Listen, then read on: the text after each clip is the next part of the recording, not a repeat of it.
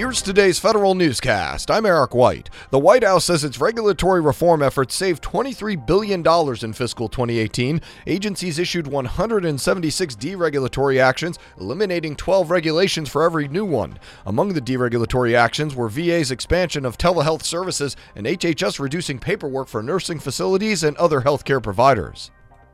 The EPA rolls out its newest regulatory and deregulatory agenda. More now from Tom Temin in today's management report. EPA in 2019 plans to propose rules that would ease automobile mileage standards and give electric utilities more room on greenhouse gas emissions. It would also trim back the Obama era definition of the term waters of the United States. EPA says it will propose new rules for perchlorate in drinking water and strengthen lead dust standards.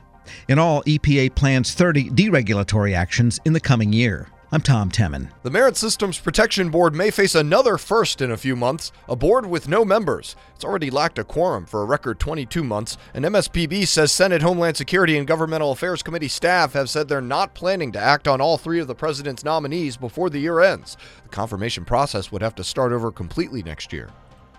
This year's accomplishments by agency watchdogs are recognized. The Council of Inspectors General on Integrity and Efficiency, or CIGIE, hosts its 21st annual award ceremony. The group made seven awards, including one to Veterans Affairs Department's IG office. It ran an ethics investigation on former VA Secretary David Shulkin's travel to Europe.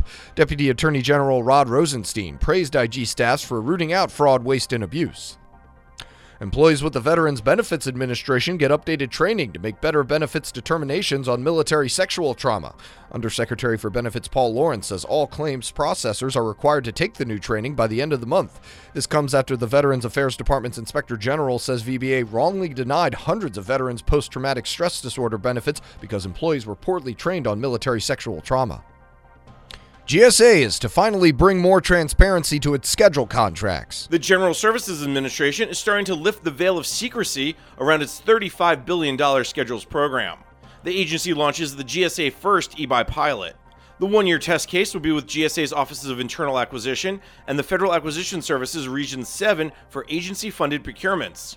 Through the pilot, GSA will analyze the benefits of providing industry with a public view of its internal opportunities posted after contract award on eBuy. I'm Jason Miller. Getting a better handle on its data could save the Postal Service millions of dollars a year. That's been the case recently with its Office of Inspector General. A 50 person team there now uses data analytics tools to catch fraudulent payments auditors might miss. The group prevented over 100 million in improper payments last year by combing through billing from contractors. It uncovered more than 125 million in fraud from contractors doing custodial services.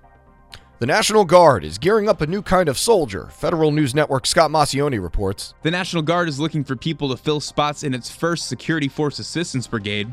The Army created the Assistance Brigades earlier this year as a way to provide combat advisory roles in developing countries so that more traditional brigade combat teams can focus on near peer competitors like China and Russia.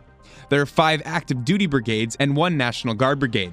Soldiers who join the brigade will attend military advisory training at Fort Benning, Georgia to receive cultural and language education. I'm Scott Maucione. The Air Force is sending teams to meet the 11,000 people displaced from Tyndall Air Force Base by Hurricane Michael. The teams are trying to assess the cost of reassignment and relocation. The hurricane left all but two of the base's hangars unusable, and Air Force engineers are currently reviewing the status of the F 22s on base. Find these stories at federalnewsnetwork.com and subscribe to the Federal Newscast on Podcast One or iTunes. You can also follow us on Twitter at Federal Newscast. I'm Eric White.